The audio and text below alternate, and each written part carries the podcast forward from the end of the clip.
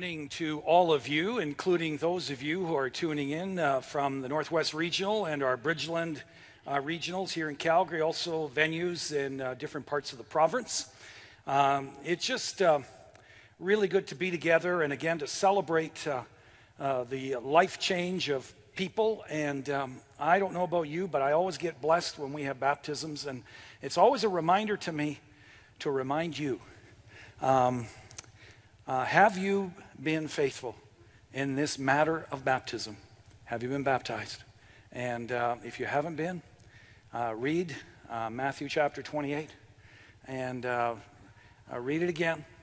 And because God calls us to be baptized, and I really want to encourage you to do that, it will just be one of the biggest highlights in your life. A number of years ago, I, I spent several hours with a well known man who, who possessed a quiet confidence. And yet, as we talked, I was surprised to discover that he battled with feelings of inadequacy. Confirming once again my conviction that everyone struggles with this malady, one way or another. How about you? Ever feel like you don't have what it takes as a husband, as a wife, as a parent? Ever feel like you don't have what it takes as a leader or as a Christian? We all have.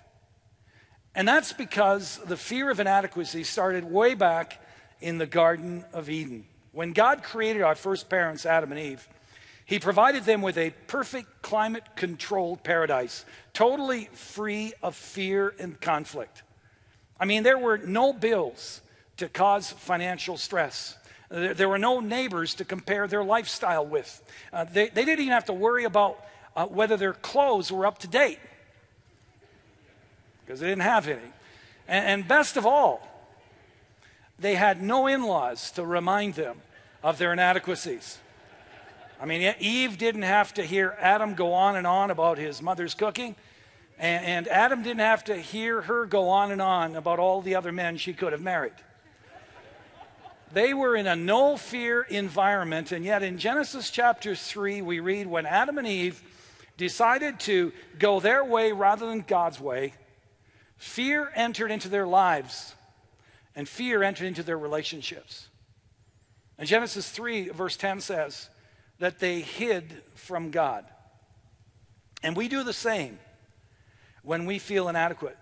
Rather than turning to God, we often hide from Him. We distance ourselves from Him. And, and we try to rely on our own efforts to be adequate. Or we procrastinate, which is really just another form of hiding.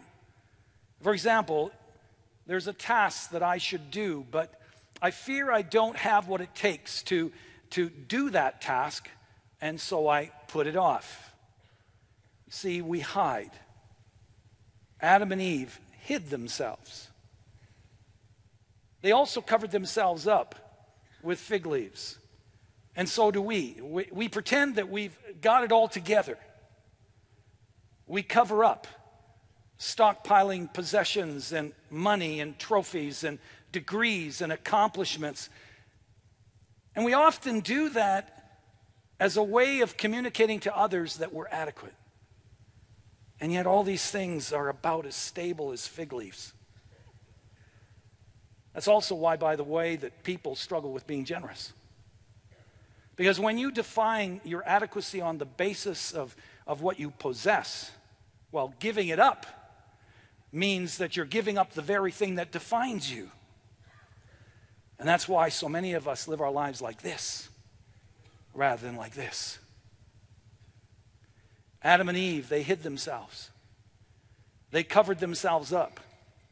They also blamed others for the decisions that they made that didn't turn out so well. Adam said, Eve made me do it. Eve said, The devil made me do it. And see, folks, we basically follow the same protocol. When we feel inadequate, we often attempt to make ourselves feel better or to look better by talking about how wonderful we are or by putting others down.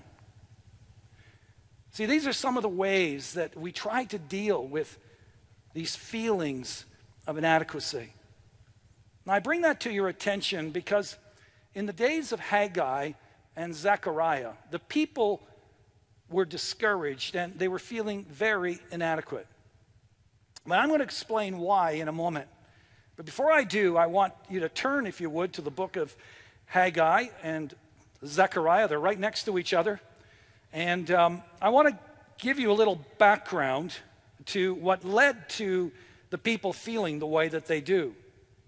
Now, last time in our study in Haggai, I gave an extensive history overview of the events that led up to the nation of Babylon ultimately destroying Jerusalem and the temple, and how the Babylonians rounded up all of the Jewish survivors that were healthy enough to travel and basically marched them back to Babylon to serve as their slaves for a period of around 70 years.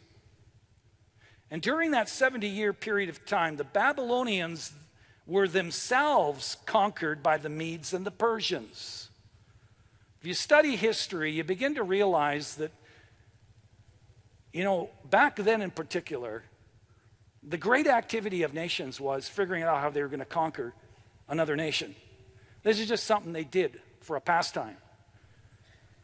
This particular um, decision was a significant event because one of the Persian kings, Cyrus, issued a totally unexpected decree in 538 BC, allowing the Jews to return to Jerusalem and to rebuild the temple. Well, a short time later, around 50,000 Jews, under the leadership of Zerubbabel, took Cyrus up on his, on, on his offer and they made their way back to Jerusalem. And when they arrived, they found the city and the temple in total ruin. And so they began rebuilding their city, beginning with the temple. However, there were people in the region who weren't fond of the idea of them rebuilding their temple, and so they began to terrorize them. Now, the Israelites who were doing this rebuilding, they just come back from 70 years of captivity. They were in no mood for more conflict. They were looking for security, for stability. And so they just stopped building when this terror activity began and they left the temple in a ruined state for another 15 to 16 years. And so in 520 BC, God called Haggai to challenge the Jews in Jerusalem to get on with rebuilding the temple. And unlike most of the people who heard the prophets speak, the minor prophets that we've been hearing, the people of that day, in Haggai's day, actually listened to Haggai. They actually got out there and began to rebuild the temple. However, based on what we read on Haggai chapter 2, it appears that there were some old timers in the crowd who had seen Solomon's amazing temple many years earlier before it was destroyed.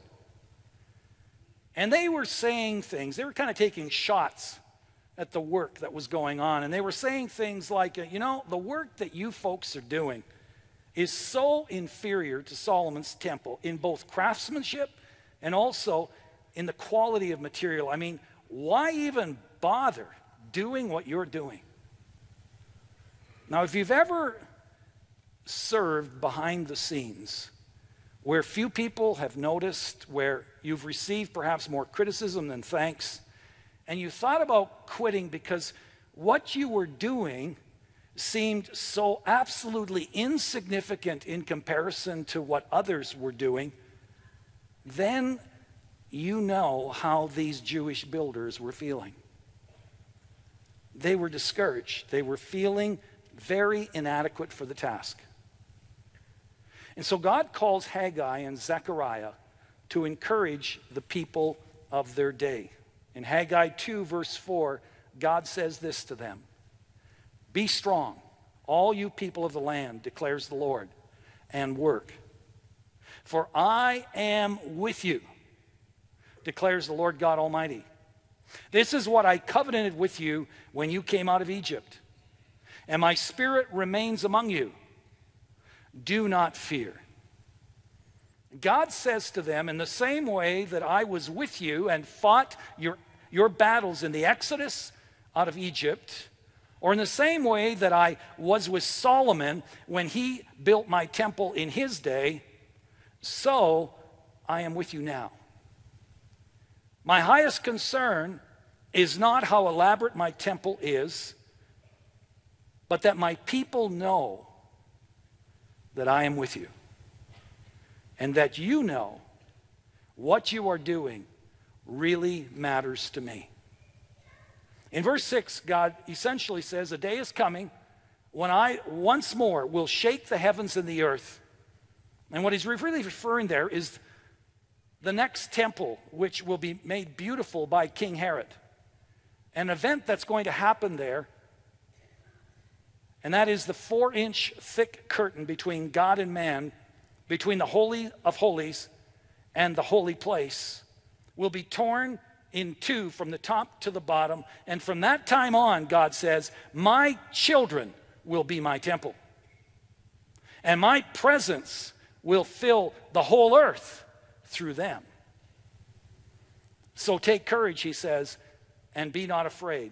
Do what I tell you to do, accept the assignments that I'm giving to you now, and know that I am with you to help you to complete what I've asked you to complete. Now, a few months after Haggai's prophecy, God calls Zechariah to reinforce this message, to lift the spirits of the people, to encourage them and give them hope that he is called, the, of these people that he's called to build his temple. Those of you who read the book of Zechariah in preparation for our time together, wasn't that lovely reading? The three of you that read it.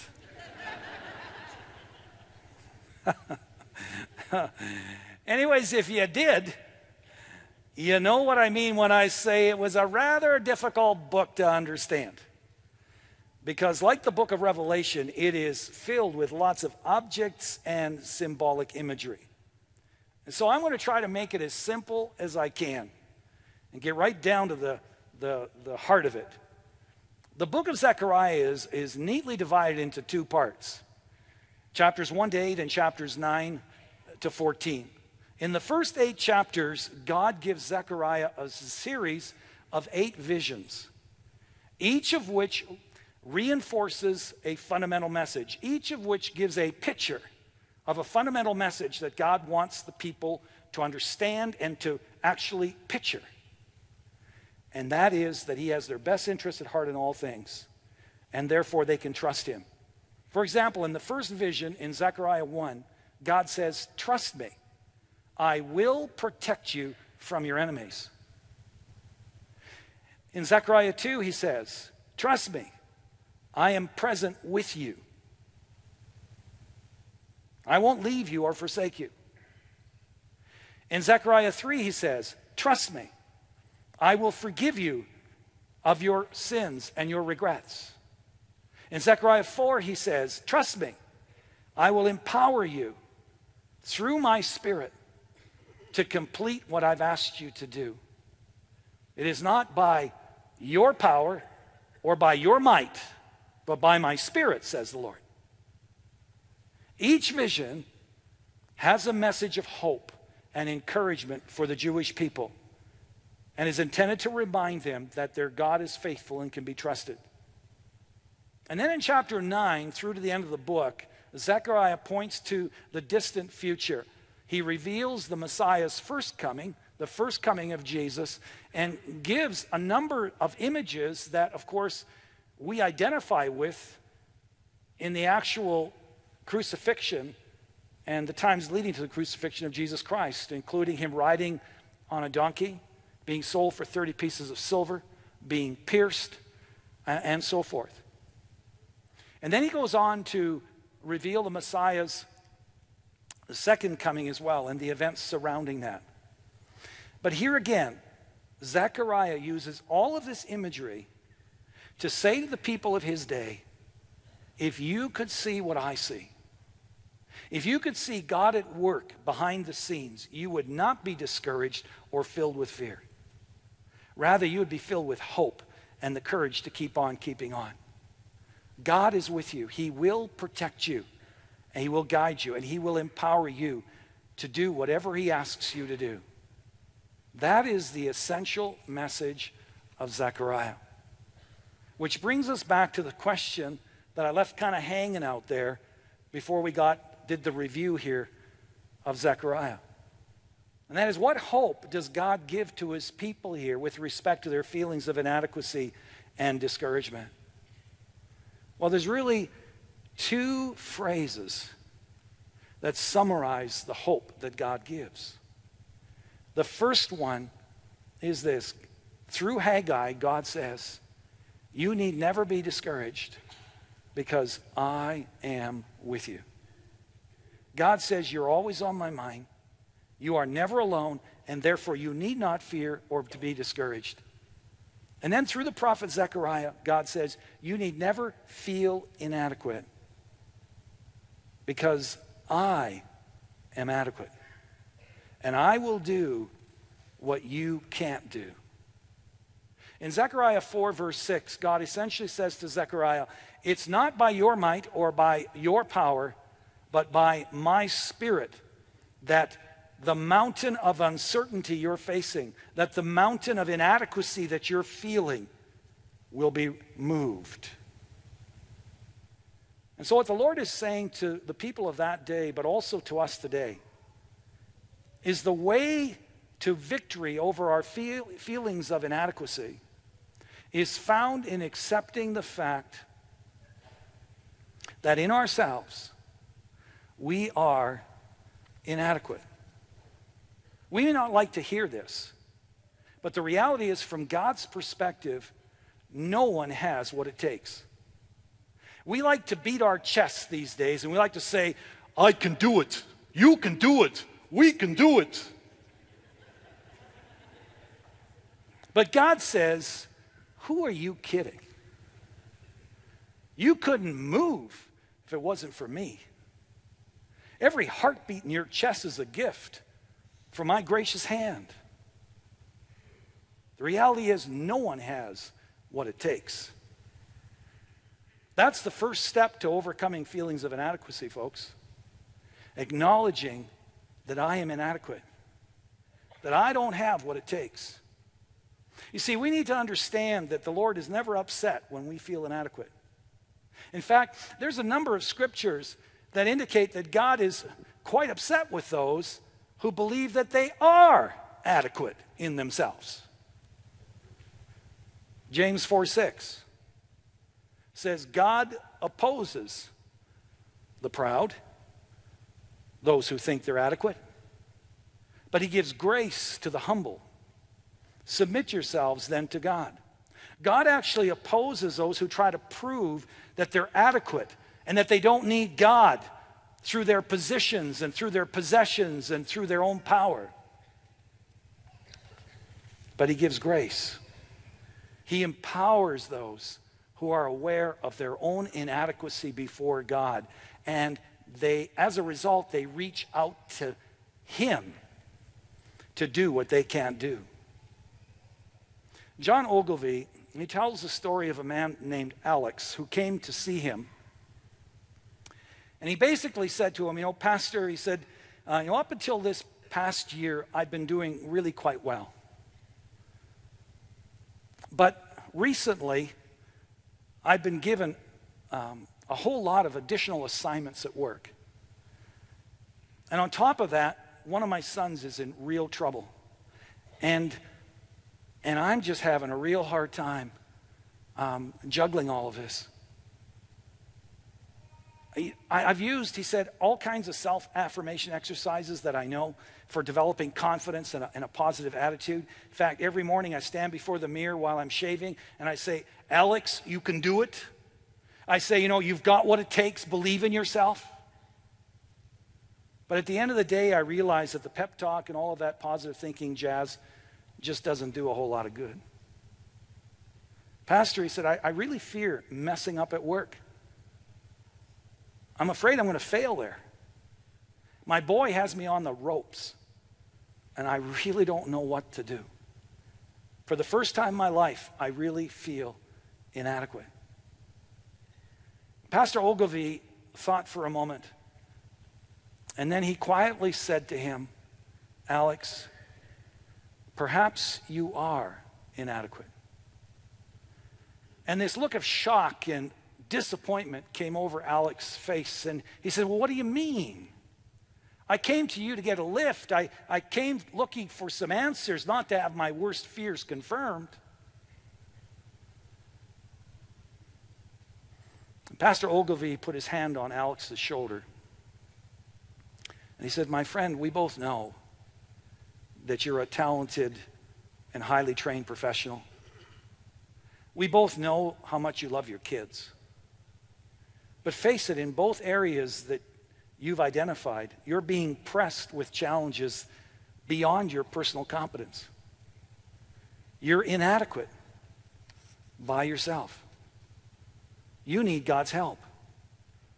He's ready to give you wisdom and He's ready to give you vision and power that only He can provide, but you can only receive it by admitting, first of all, that you are inadequate and that you need the Lord.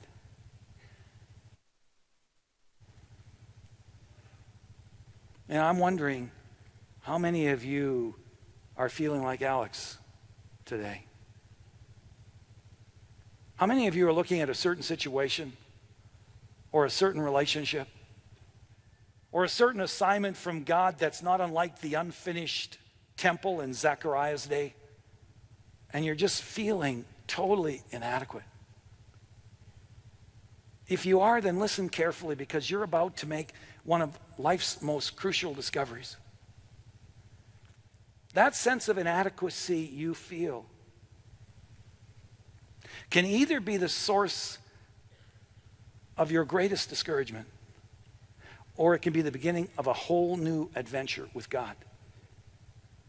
It becomes a source of discouragement when you fail to include God in the picture and you just keep trying harder to keep doing it yourself, finding answers yourself, finding a way to do it in the energy of your own flesh.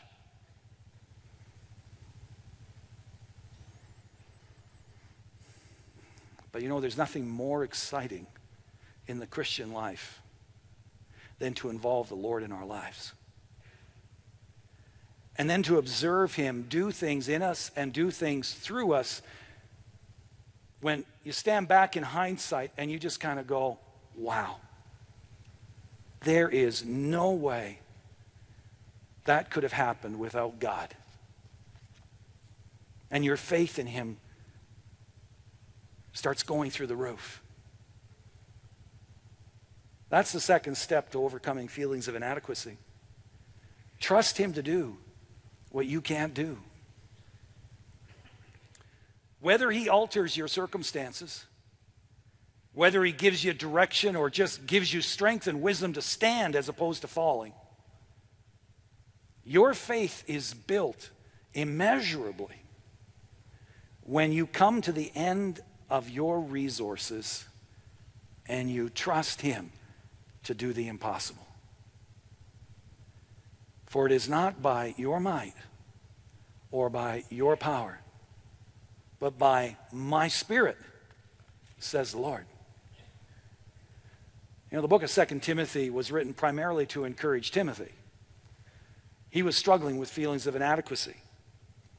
Now, if you read the passage, you, you, you, you see very quickly that, you know, Paul didn't cheer Timothy on with a bunch of positive thinking stuff. He didn't remind him of, hey, Timothy, you know, you're gifted, you know, you're talented, boy, you got lots of potential. Go for it, buddy, you can do it.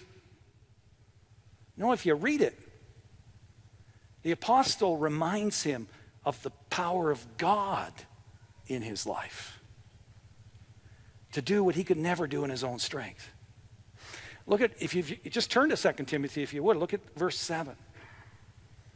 It says, Paul says, For God did not give us a spirit of timidity. You know what a spirit of timidity is? A spirit of timidity is an attitude or a way of thinking that prevents us from doing anything beyond what we are sure we can do in our own strength. A, st- a spirit of timidity is when we will relate only to those that we know, only to those that we know like us or respect us. A spirit of timidity is to stay away from any activity that might possibly embarrass us. Any activity that might reveal an area of weakness, like going to a small group or going to a prayer meeting. You know, who knows? Uh, you know, people might discover that I don't pray really well. Or perhaps working with certain groups of individuals because we might, it might be found out that we're not very effective working with them. And Paul says to Timothy, such a spirit is not from God, and it does not please God because you're just trusting in your own ability. You're not making any room for God to show Himself faithful and real in your life. He says, God did not give us a spirit of timidity, but a spirit of power, of love, and of self discipline. Paul says when we surrender ourselves to the Lord completely, He gives us a supernatural love for people who are just, from our perspective, incredibly difficult to love. He does something in us and does a work through us that allows us to love the unlovely. When we surrender ourselves completely to the Lord, He gives us a supernatural wisdom and insight and direction beyond our intellectual abilities in dealing with whatever it is we're facing. When we surrender ourselves completely to the Lord, He gives us a supernatural power to do whatever He calls us to do. If you turn over to Luke chapter 9, there's a story there of, of how a large crowd followed Jesus into the wilderness to hear him teach. And he taught for most of the day. And near the end of the day, it became apparent to the disciples that these people were hungry and there wasn't exactly a McDonald's or a Wendy's nearby. And so they came to Jesus and they said, Lord, how are we going to feed these people? Now I want you to notice that Jesus didn't say, Don't worry about it, I'll take care of it. No, he didn't say that. He said to his disciples, You feed them. You see, he pushed them past their comfort zones, their human limitations. I mean, there was no human solution here. As best we can tell, there was a minimum of 5,000 people there out in the wilderness. And I mean, after he told them that, I'm sure one of the first things they did had a little powwow and they said, What's he thinking? I mean, there's no, no food here. Just, how are we going to do this? But they stepped out in obedience to his call. They began to mingle with the crowd. They found a young lad who had a few loaves and some fish. And they brought back this little lunch and they gave it to Jesus. And Jesus blessed it. He broke it. And then they watched him, eyes wide open, as he multiplied it until everyone was fed and baskets of food were left over. You see, Jesus gave his disciples this object lesson to remind them and us that little becomes much when you place it in the Master's hand all of us, when we look at our lives, will at times feel like the Israelites felt building this temple with inferior materials. We're going to feel like we haven't got much of anything to offer God. But little becomes much when you do your part, and then you place the rest in the Master's hand. You may feel very inadequate as a parent, as a husband, as a wife, as a leader. But little becomes much when you place it in the Master's hand. Back in verse 6, Paul says to Timothy, For this reason I remind you to fan into flame the gift of God, which is in you through the laying on of hands. And the gift that, that, that Paul's referring to here is the Holy Spirit. You see, there was a time when the Holy Spirit had set a fire of vision and conviction burning inside of Timothy. He was just vibrating with passion, and off he went to serve his God. He ended up in a place called Ephesus, and while he was there, he began to face some opposition, and people began to kind of challenge him, and he ran into a bunch of roadblocks, and he was beginning to lose heart, and his courage was diminishing. And this can happen to all of us. Francis Chan says when he was in high school, he believed that God could use him to reach his entire school for Christ. And he went through the yearbook and he called people, he met with them personally to tell them about his love for Jesus. He really believed that God was going to use him to change his school. But he says, you know, as time went on, some of his friends try to settle him down a little bit. You know, try to convince him, you know, be a little more realistic. And he started to lose courage. And as he got more educated, he began to realize how much he didn't know and how much brighter other people were. And soon he began to believe that he had nothing to say and that God couldn't use him because, I mean, there's so much that he didn't know. And yet, folks, this is not the way that we should live. Because we're children of the King of Kings and Lord of Lords. He is living in us. You know, Chan goes on to say a guy in our church can bench press 1,150 pounds. Strongest man in the world. It's a world record. Absolutely amazing. But he says, you know what's even more amazing than that? He says his wife can bench press 405 pounds. He says, I couldn't even come close to doing that. And then he says, Now, they have kids, and I don't know them, but my guess is they're not picked on a lot. he says, I've never seen their kids, but you know, with powerful parents like that, it would be just really weird if their kids were scrawny. And he goes on to say, What I'm saying is, we're children of the most powerful being in the universe. And it just looks weird when we're always running scared. We're always playing it safe.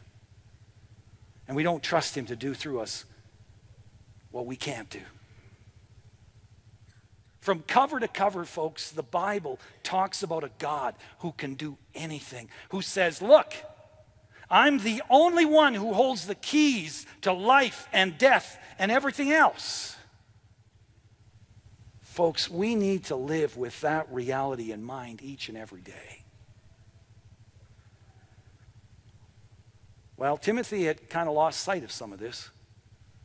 He was losing his courage, the same way the Israelites were losing their courage and their confidence. And yet, notice that Paul didn't tell him to try harder. He didn't even tell him to pray harder. Instead, he told him to rekindle the flame, to surrender again to the source of his supernatural strength, the Holy Spirit of God. That's the third step to overcoming feelings of inadequacy, folks. To keep being filled with the Holy Spirit of God. And friends, Paul's instruction to Timothy applies to all of us here who once were on fire for God. But over the years, we let a failure, we let pride. We let a hurt. We let a conflict or a disappointment. Or we just left, let a preoccupation with living the good life and having it all snuff out the Holy Spirit's fire and power in our lives. The only cure, if I'm describing you, the only cure is to fan into flame the gift of the Holy Spirit that is within you. And you do that by surrendering yourself anew to the Lord, falling on your knees before God and saying, God, I am inadequate. I can't do it on my own. I need you to fill me and to do what I can't do. Ephesians 5:18 calls us to be filled with the Spirit. And the, the, uh, the tense in this particular verse is in the present imperative, which means we are to be continually filled with the Spirit. You see, when you sin, when I sin, we grieve the Holy Spirit. And through his influence, uh, his influence begins to diminish and, and uh, diminish in our lives. There are many ways that you can grieve and quench the Spirit of God's fullness in you. You grieve the Holy Spirit. You quench Him when, when you don't include God in your day, when, when you ignore Him all day. And, and, you know, His promptings and His leadings in your life.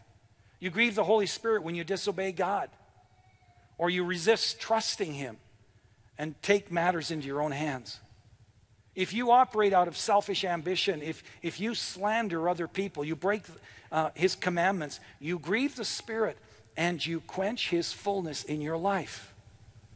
It's kind of like you spring a leak.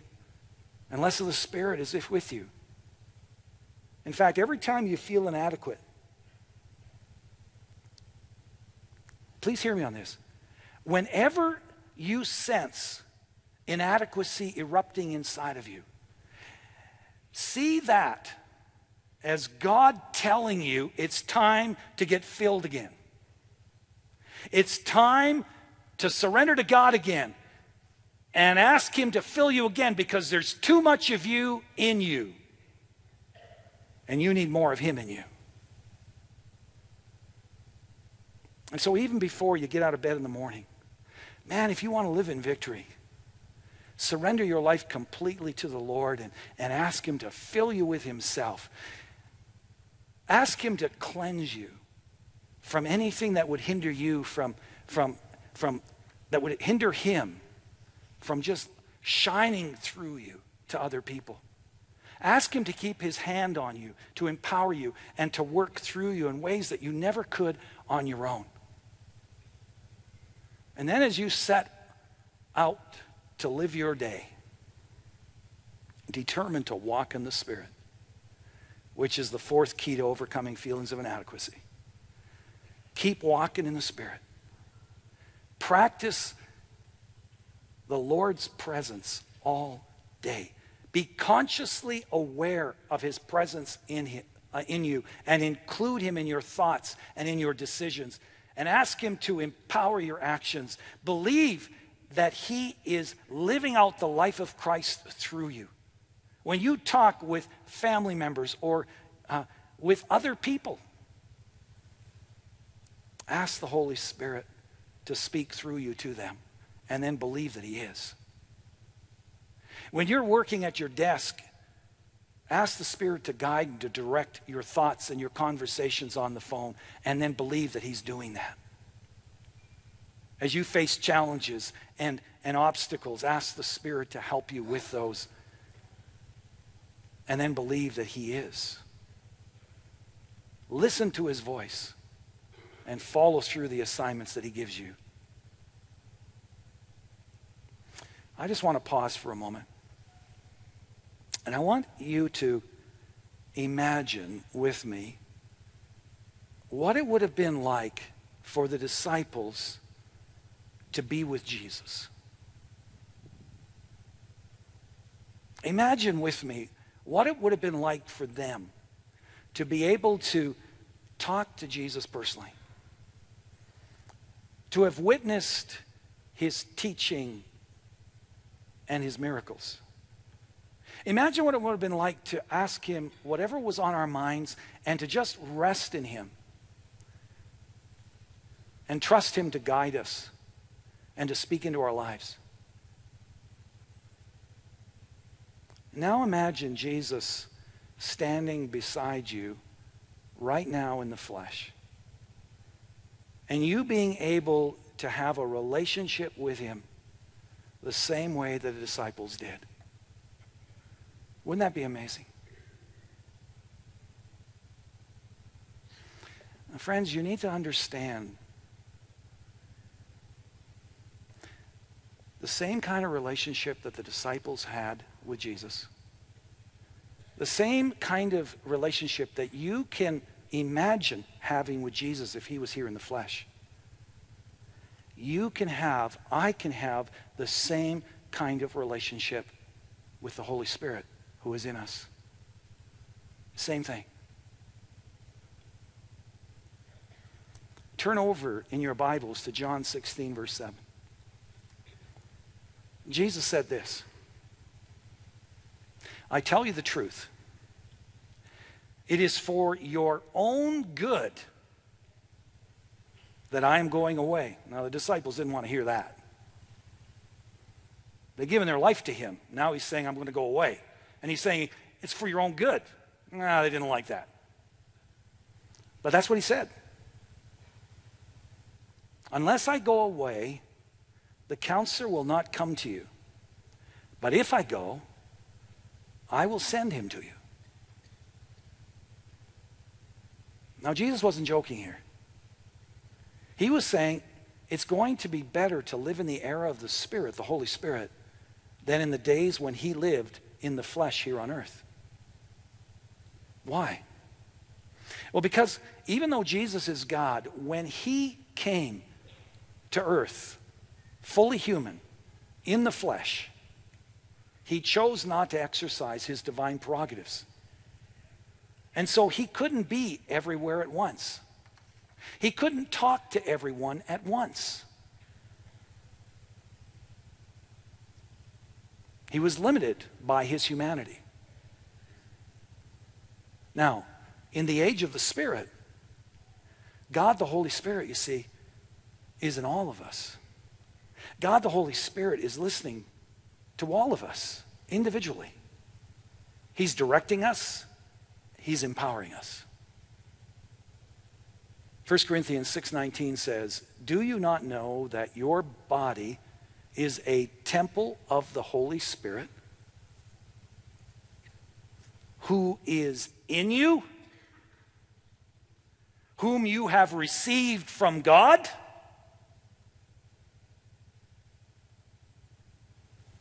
Now, I'm sure that most of us understand this to be true intellectually. But my question is are we li- really living like it's true? Do we have a spirit of expectancy? The God of the universe is living in us. He wants to hear our concerns. He wants to counsel us and direct us. He wants to empower us the way that he has, He's empowered people all the way down through history. I mean, have any of us really let this truth sink into our heads and our hearts? Because if we have, if we really believe that the Holy Spirit of God is, is residing in us as His children, wouldn't the fruit of the Spirit, a, a love, a supernatural love, and a supernatural joy and peace and patience and kindness and gentleness become more apparent in our lives? Wouldn't we be bickering less? Complaining less and believing God to do greater things in and through us? Wouldn't we be more fearless and courageous and have a can do mindset as we serve our Lord?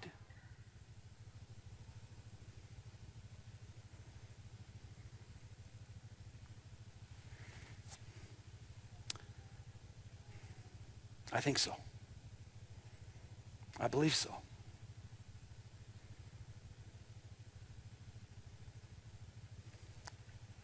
So here's the conclusion of the matter yes, we are inadequate. We are. But the God we serve and the God who is in us is more than adequate. Amen?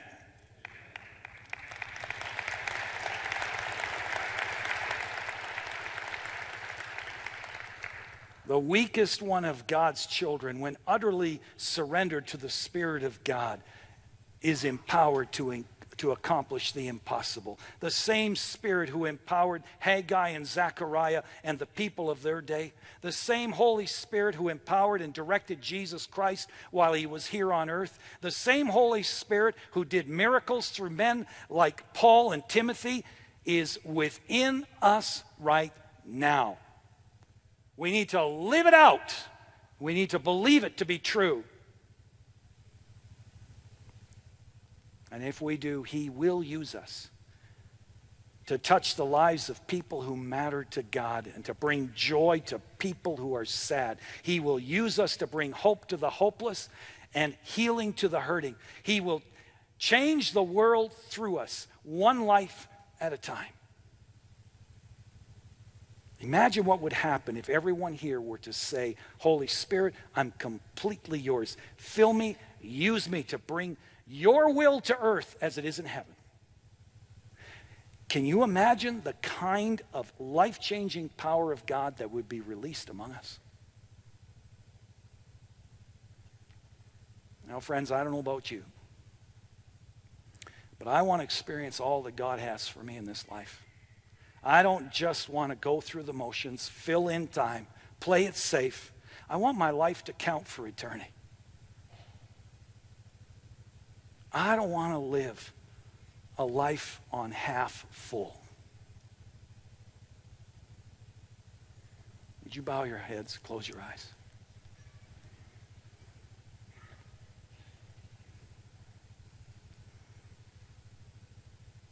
When was the last time that you saw God's Spirit at work in your life or around your life? I mean, really saw it work. Saw Him at work. If it was recently, God bless you for being open to Him. And thank God for His active presence in your life. But if you're having trouble recounting a time when the Spirit was at work in you or around you, could it be because even though you believe He's real, the fact is you've been ignoring Him? You've been actually kind of afraid of Him. You've been keeping, at a safe, keeping Him at a safe distance. Because you don't want your life to get too radical.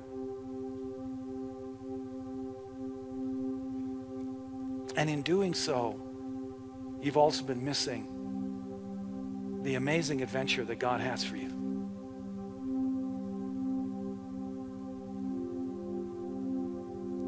Anyways, if that's your heart's cry, if you want all that God has for you, I want to challenge you to take a moment now and surrender your life to the Lord and ask the Holy Spirit to fill you.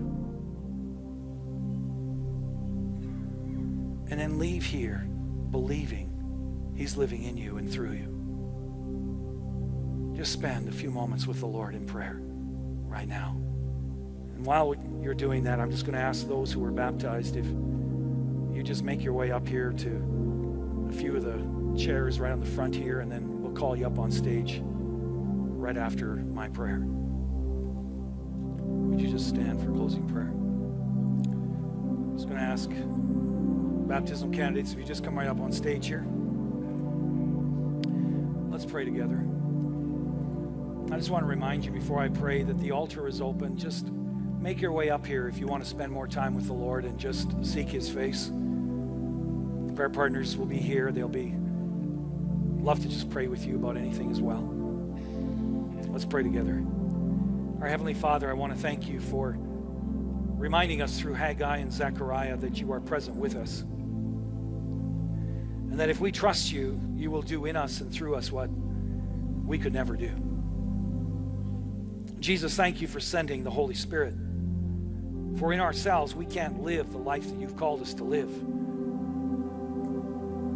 But by your Spirit, we can. Please fill us with your Holy Spirit and to live each day with the awareness that the Spirit is in us living through us. Lord, I pray that there would be just a new wave of divine activity that would take place in each of our lives and through each of our lives. Pray that there would be a new openness on our part to the leadings and the promptings of the Holy Spirit within us, and that we would be amazed at your work among us. Thank you for all that you've done. Thank you for all that you're doing. But Lord, we ask that you pour it on. May it be so to your glory and for the sake of a world that needs Jesus, I pray. And Lord, thank you for these individuals who, who stepped out